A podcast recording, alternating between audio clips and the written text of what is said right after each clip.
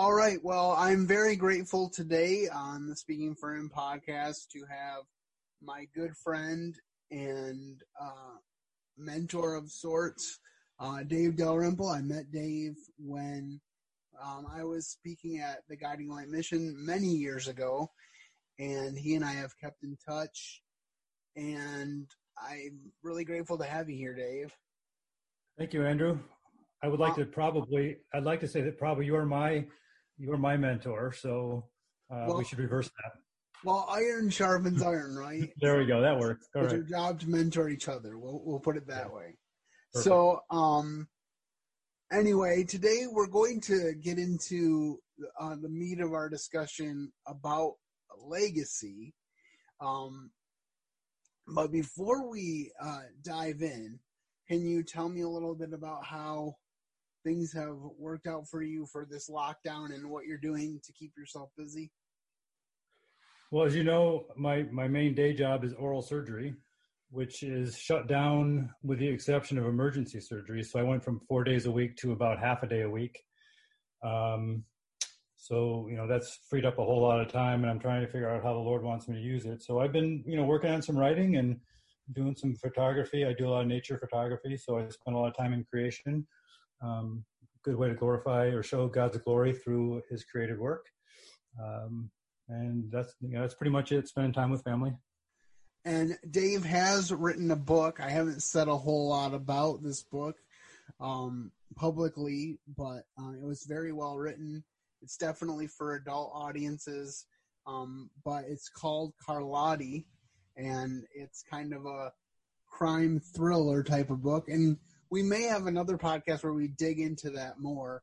But the reason that I was excited to bring that up is because it was recently released in its third iteration as an audiobook. So that has to be exciting for you, Dave.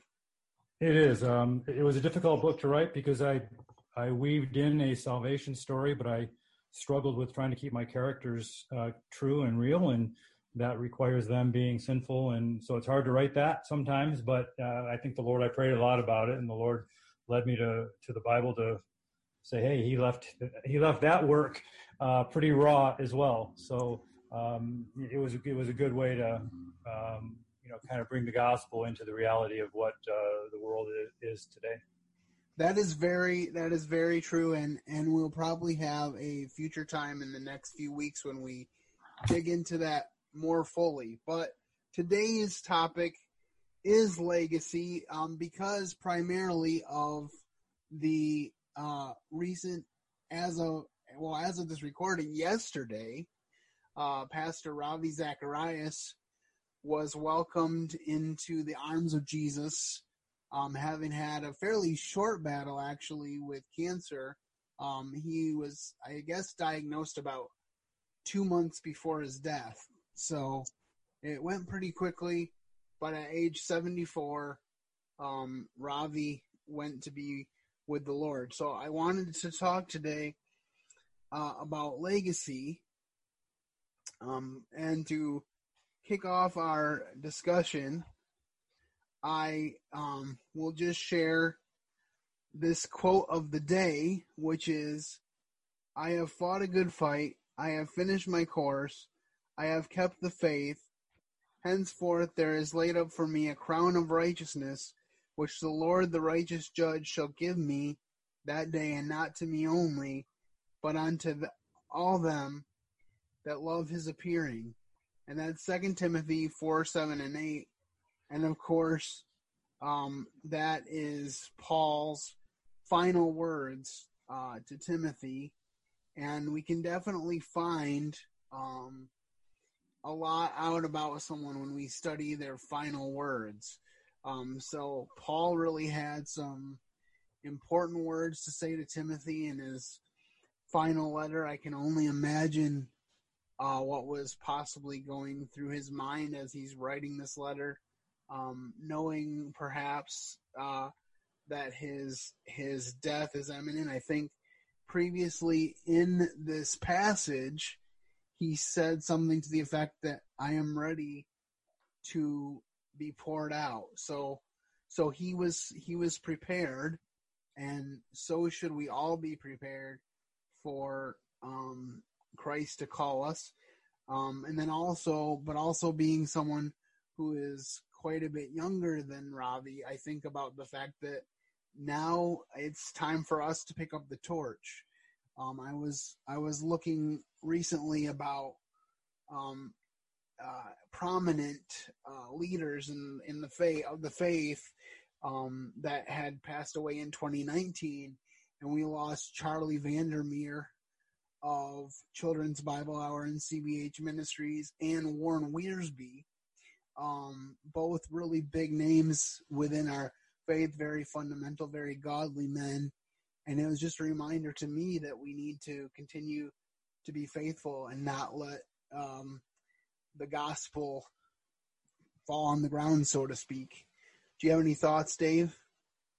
Yeah, I was just thinking as you mentioned these these men that had such long and devoted ministries that it's tedious. And all of these men, I think about Charles Stanley and some of these uh, people that preach the gospel for, you know, 40, 50 years. It just reminds me that it is a race and it's, it's a marathon of sorts. And there's times when I'm sure that they felt like they were going to hit the wall, um, but they just kept on, kept on keeping on. So I think part of that legacy is endurance. And, uh, you know, Ravi certainly um, was tireless in his presentation of the gospel. All right. Um, well, uh, and these are the, the details of his life a little bit in capsule. Frederick Anthony Ravi Kumar Zacharias was born on March 26, 1946, and passed away May 19 of 2020. He was born in uh, British Raj, I guess, um, before it was India or it wasn't part of India, I guess, because it says it's now India. So, um, and then it says that he uh, died in Atlanta, Georgia. So he uh, and he did a lot of work um, with apologetics. He was very good at um, putting forth the truth in a way that can't be disputed. One of the things I really like about him is that he says things um, or he would present truths in a way that I might try to articulate, but I just couldn't do it to the level that he is able to. And that's actually one of the clips we're going to hear a little bit later in the show. But first, I want to share um, a clip of his testimony. I marvel at the fact that at the age of 17, when I'd never cracked open a Bible on my own, previous year, a little bit of exposure had come. Prior to that, never opened a Bible. I'm not even sure we had one in the home. I think my dad had one. But I'm lying in a hospital bed. You know why? Because I wanted out of life my life had no meaning. I wanted to be a cricketer. I wanted to play tennis. I did it well, but I would never have excelled to the ranks of the best. So I wasn't even going to make it there. I just did it, played at a university level. That was it. And as I'm lying in this hospital bed having attempted to take my own life, a man walks in with a little red Gideon's New Testament. I couldn't reach out for it because my body was dehydrated. The moisture was gone. It was a servant in the house who rushed me to the hospital. And my mother takes that Bible that he gives and she says, you really can't stay here. My son is in critical condition. And he said, ma'am, your son needs this more than anything else. And so he opens to John chapter 14, where Jesus is talking to Thomas. I'm the way, the truth, and the life. No one comes unto the Father except through me. And then he goes on in verse 19 and says, because I live, you also shall live. The power of the Word of God to crack open this encrusted heart of a young man who'd never had the wisdom to open it before. And I begin to pray. And I say, Lord, if you are the Lord of life, take me out of this hospital room. I will leave no stone, un, no stone unturned in my pursuit of truth. That day is so vivid in my mind. Every time I go to Delhi, my home city in India, I always take a taxi, and I go and park outside that hospital room, and I just saw the hospital building, and I just sit there for about 10 or 15 minutes and recall what happened when I was 17 years old. happened with the Word of God. happened with the Word of God. And as I walked out of there, five days later, the doctor looked at me and he said, you know, young man, we've given you back your life but we cannot make you want to live. I just said, Doctor, you don't need to worry about that. I had that little red New Testament and I walked away from that room. The man who brought that New Testament into my room died last year. I spoke to him a few days before he died from our home in Atlanta. He was living in Los Angeles. I wanted to come over. He said, Rob, don't, don't, don't, don't. He said, you've got many, many other things to do. But here's what he said to me. He said, I just want to say to you, I sit down sometimes and watch you on YouTube and the tears run down my face and I think to myself, the main reason God brought, God brought me into this world was to bring that Bible said, Fred, God brought you into the world for a lot more than just that.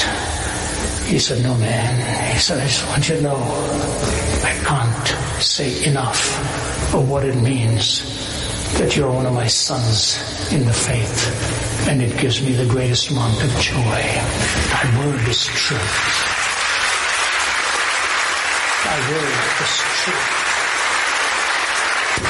If there is just one application you take away from tonight, can I urge you to open the scriptures and make it a commitment to read the Gospel of John? All right, and so you just heard on that clip um, a little bit about his testimony of how God brought him to himself. And I was really inspired by that as well because it was basically one man uh, who was a Christian worker uh, in India came to the hospital, gave him a Bible, and um, he read in John chapter 14 um, because I live, you will also.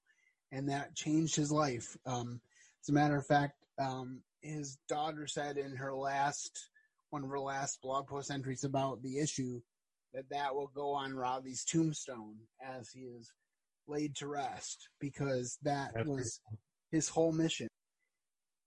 As we go through this, I wanted to share. Um, I I had done some some praying and some thinking about what to share on my podcast, and I was brought to the issue of legacy as we've introduced today. Okay, I'm going to read um, the first bullet point, and then if you could read the verse that goes with it, that would be great. Sure. So we need to share the word with our families. Hear, O Israel, the Lord our God is one Lord, and thou shalt love the Lord thy God with all thy heart, and with all thy soul, and with all thy might. And these words which I command thee this day shall be in thine heart, and thou shalt teach them diligently unto thy children, and shalt talk of them when thou sittest in thine house, and when thou walkest the way, and when thou liest down, when thou, when thou risest up. Deuteronomy 6, verses 4 through 7. I think this is such an important thing, and I think it's something that I was really benefited with in the fact that I was homeschooled that my parents always taught me that every opportunity was a learning opportunity, and it, it, they really hammered home the fact that um, they they appreciated our our pastoral leadership growing up, and they knew that it was important for us to be in church, but it was also important for us for them to share with us on a daily basis through the practical realities of life what it was like to live for the Lord, how you could see the Lord's glory in everything that He gives to us. And so I really appreciated that. And I think it's so important to make it a daily walking out, not just, oh, I sat in the pew on Sunday. And so that's good enough. Uh, we always think of ministry as belonging to the Ravi Zachariases of the world uh, or our local pastors, but uh, we all have uh, ministries, especially parents, right, who have as their first ministry uh, preaching and teaching and admonishing their children. Um, and it is probably the noblest of ministries. Uh, so, you know, I find that a lot of times we forget that our own home is a place of preparation. Well, and you, and you don't know um, who you're launching from your home either. Like, I'm sure that guy. I was thinking about this. The guy that witnessed to Ravi in his hospital room had no idea that he was witnessing to a guy who would end up reaching millions with the gospel of Christ. And and I know that Ravi said he stayed in contact with that gentleman until he passed away a few years before Ravi, and he said that it humbled him that that God had given Ravi such a ministry because to him he was just ministering um, to one person. And I think about that with my biblical namesake too, because Andrew, the disciple, brought Peter, the disciple, to Jesus and said, We found the Messiah. And then Peter became a great leader in the early church despite his faults. And so if my influence seems uh, little, I never know how God's going to grow it. And some of that we won't see until the other side of glory. So, right. Well, I think about Billy Graham, and I think about you know uh, him teaching his children, and his children you know went astray at times. But you look at the the reach that Franklin Graham has had in the world because of the legacy of his father, and Annie Graham Lotz, and and what she has brought to the world because of what she learned as a five and six and seven year old in the house of Billy Graham, right? Franklin Graham's son uh, William Graham the Fourth. They're actually all named William Graham, which I found interesting when I was looking them up a while back. But he is a pastor himself, so the legacy continues. It continues exactly through the generations, yeah. and uh, despite the fact that for quite a while Franklin was a rebel, God brought him back to Himself, and the rest, as they say, is history. Yeah, correct. Um, okay, um, the next point is we need to teach others. Thou therefore, my son, be strong in the grace that is in Christ Jesus. And the things that thou hast heard of me among many witnesses, the same commit thou to faithful men, who shall be able to teach others also. 2 Timothy 2 1 through 2. All right, I'll let you lead off on this one. Any thoughts? Well, you know, teachers need to teach others, and I think that is part of, um, you know, you can, you can look in that in, in academia in general, right? All of our teachers, uh, uh, our elementary school teachers, were taught by somebody, and that has to continue. Our preachers were taught by somebody. Um, if you look back in the Bible, clearly Paul and Timothy is probably the greatest example of of teacher and and student, and how that uh, carried on the, the legacy. Uh, it really is a, a passing on of the baton. Uh, and I think really that is the the the point that uh, Timothy or Paul was speaking to Timothy that we need to uh, pass that baton on so that when we when we're gone, that uh, teaching continues. I, have heard it said um, by a by a speaker uh, several years ago, and I've always tried to practice this since then. That you should always in your life have um, two different categories of people. You should always have uh, Paul's that you can look up to and Timothy's you can mentor. And if you have both of those things, it can help you live a really balanced life because if you always think, well, I I need to look to wise men to be wise, and then I need to be wise in order to be that wise man for somebody else, that can help you avoid a lot of trouble. So, well, it probably also rem- reminds you to be humble and that you that you're always learning, right? That there's no time. Even Paul in his ministry, there's no time when he stopped learning. And that and that you need each other. I mean, I mean, Paul knew that he needed people. There were several times when he said, you know, um, I think of the time when he said, you know, come to me quickly, Timothy, um, because no one else is here for me. Everyone has deserted me. And he talks about Demas leaving because he loved this present world and how much that hurt him. So even Paul, even though he was devoted to being single for the sake of the ministry, he knew he needed other people. It was very important. Yeah, for sure. All right. Third point we need to bless others. And above all things, have fervent charity among yourselves, for charity shall cover the multitude of sins. Use hospitality one to another without grudging. As every man hath received the gift, even so minister the same one to another, as good stewards of the manifold grace of God. 1 Peter 4, 10, or 8 through 10. Now, this is convicting to me because I, you don't off, you hear about serving one another and you hear about it being a good thing. Um, but what he, what Peter says here is, um, you're not a good steward of God's grace if you're not serving others. And so it kind of, kind of ratchets it up a level to where sometimes we think we have the option to serve others if we want to. But God says, no, we, you don't have the option to serve others. You're not a good steward of my grace if you're not using it to impart uh, wisdom and goodness onto other people. Very convicting. Well, and I think it goes back to being able to, you know, uh, walking down the street, and it's one thing to say to a man who's hungry, um, you know, preach him, feed, feed him the word of God, but not give him a loaf of bread, right? So there is that part where uh, your your works and how you demonstrate the love of Christ in a in a demonstrable way has to has to either proceed or be in congruence with the words that you're using.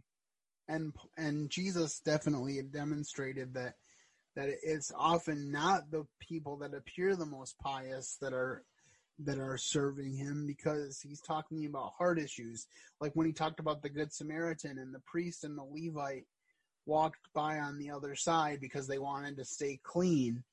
Um, but the Samaritan, who was already knew what it was like to be rejected, uh, he got down and, and, and did practical act of service. And Jesus says, this is what being a neighbor is. It's practical acts of service. So I think that's very important for us to remember as well.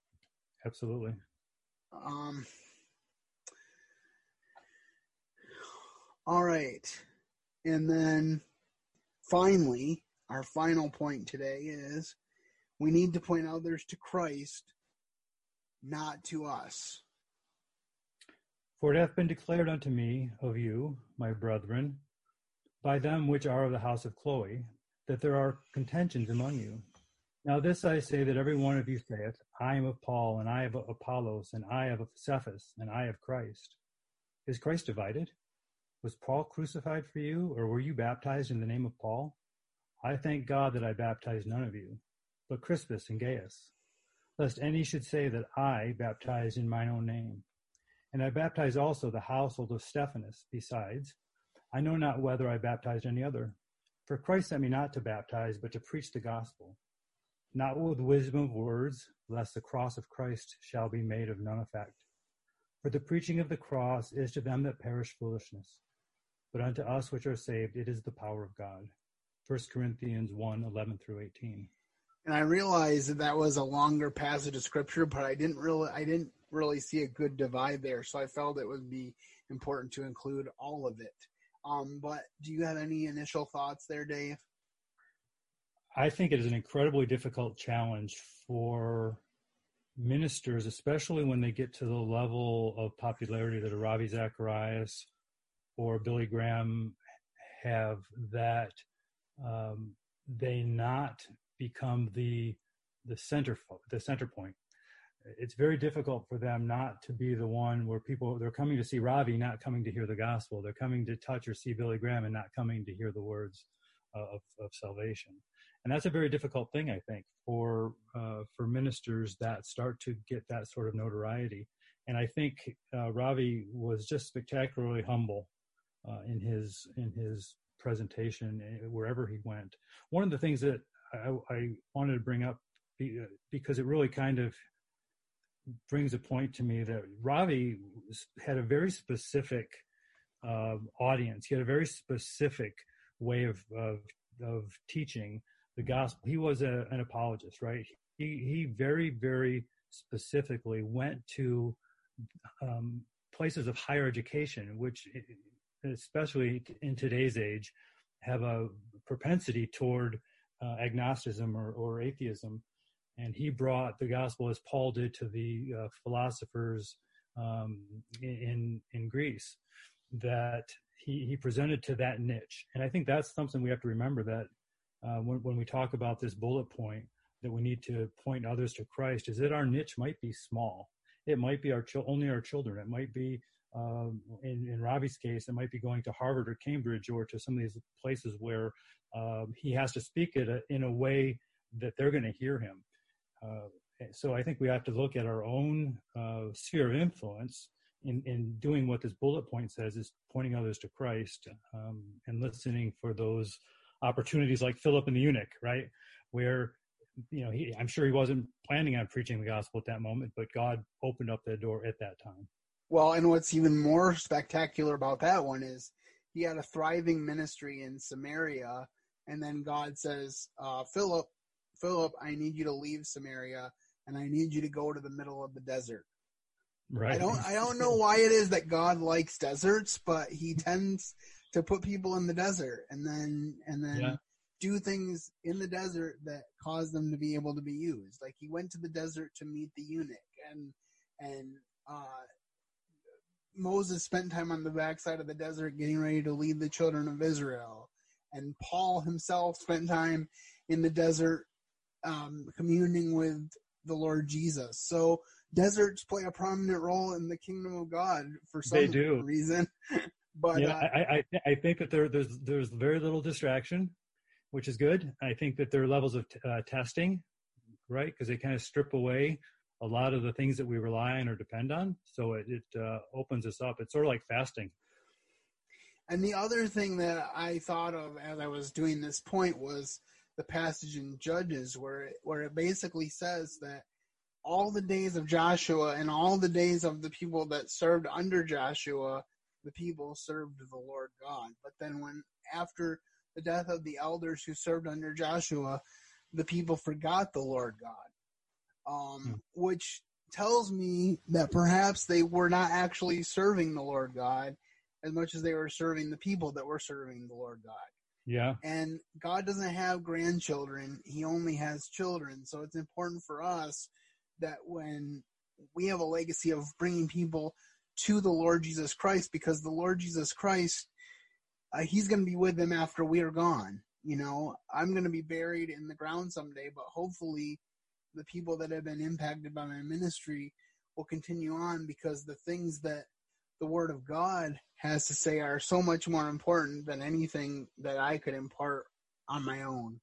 Well, here's the other thing too. I think just for current times, uh, in terms of, in terms of pointing others to Christ and not to us, is uh, worship leaders.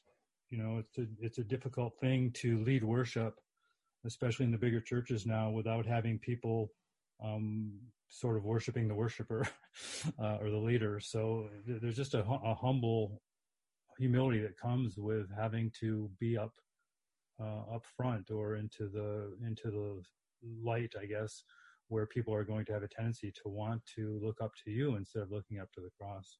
Oh, absolutely. It, it's always it's always a tendency. You know, it's good to have biblical role models because even Paul said, "Imitate me, as I also imitate Christ." So to be able to be in a position where you can say with a certain amount of confidence, yes, imitate me, but also only imitate me as I imitate Christ because, you know, I'm a failure. The, the same Paul that wrote that said, Oh, wretched man that I am, you know, so cause, cause he knew that he was a wretched man apart from the Holy Spirit.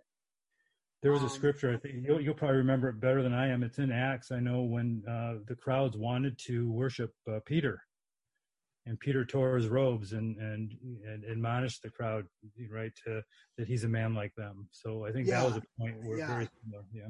That was another thing too. They thought that they were gods. And, uh, and, uh, Paul said, I am just a man. And he ripped his clothes. He said, this is not, I'm not a god. I'm, I'm just a man that God chose. And it's interesting as Paul would tell his testimony, he, as he got further in his ministry, he kind of indicated that he was worse and worse off.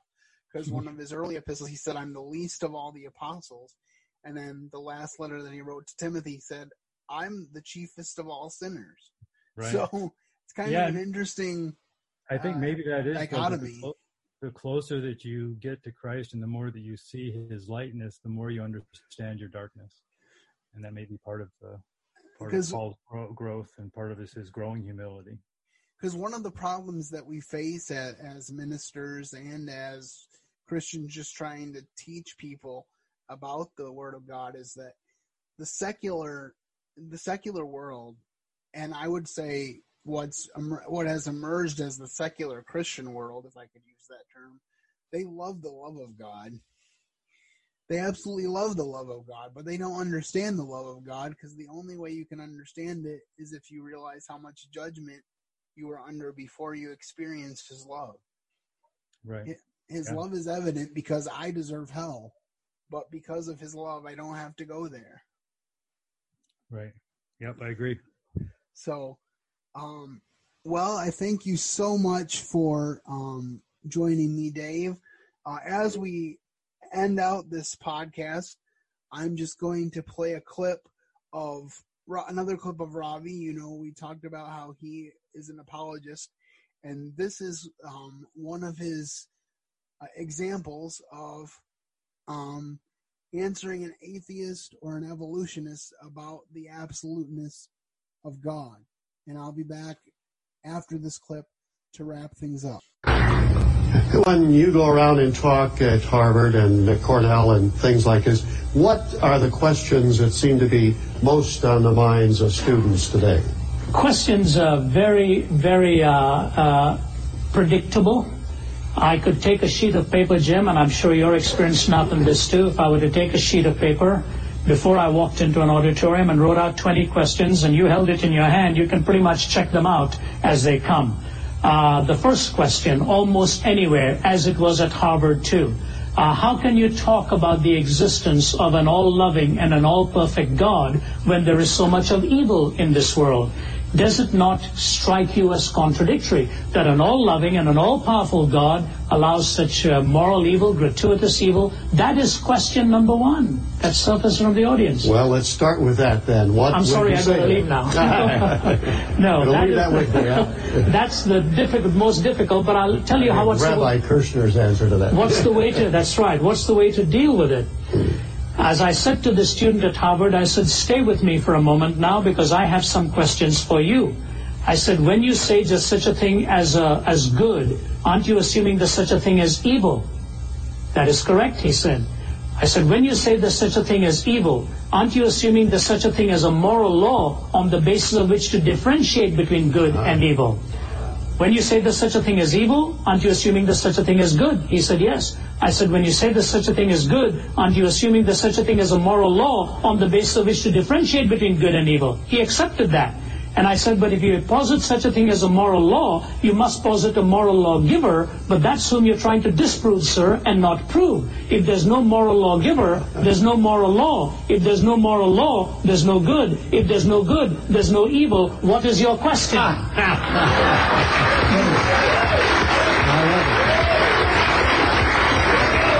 You see what I mean? Uh, and, and the truth is, they smuggle in their assumptions. Yes. Because it is unlivable, as I said earlier on. And in the, in the, in the Q&A, he stood there right in front in the Harvard audience. I said, you've just bought into my worldview. He said, I guess so. He is, as you see, Jim, the question self-destructs unless there is a God. So what you have to demonstrate is how with God who exists in this universe can you explain the reality of evil? And that of course takes you all the way to the cross and how in the message of the cross evil was dealt with, forgiveness was offered, and the life of Christ comes and now lives within me to counter evil, to live for the good, and stop the force of evil around us. Outside of God, not only is there no answer, even the question is not valid. With God, the question is valid, and with the cross, the answer is efficacious. Well, I hope that all of you watching got that. All right, and there you have Ravi Zacharias uh, giving his answer um, to an atheist atheist about the absoluteness of the reality of who God is. And I hope that today you are experiencing that reality in your own life. If you aren't, I encourage you to call upon Jesus today because he says uh, in John chapter 10, the thief cometh not but for to steal, to kill, and to destroy. But I am come that they might have life and that they might have it more abundantly. And my prayer for you is that you will have abundant life.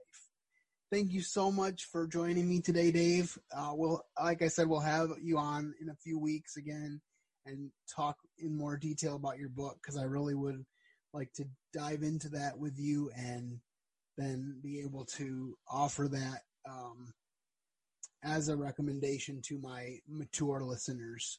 Um, so we'll we'll definitely do that in the next few weeks. But thank you so much for agreeing to come on with me today. Thanks, Andrew, for having me. I appreciate it. It's always a pleasure. All right. Well, that is our show for today. If you appreciated it, please give me um, some feedback at the contact information that's about to roll at the end of the show. Have a great weekend and keep serving the best of masters. Thank you for listening to today's episode. Your host has been Andrew Gomison, founder of Speaking for Him. For more information on today's show and to leave us comments and voicemails, visit speakingforhim.blogspot.com. You can find Andrew's ministry at speakingforhim.com. That's speaking, the number four, H-I-M. You can also interact with us at facebook.com slash speaking for him and on Twitter at speaking for him. And when you look for us on iTunes and Stitcher, let us know what you think of the podcast by leaving a rating and review.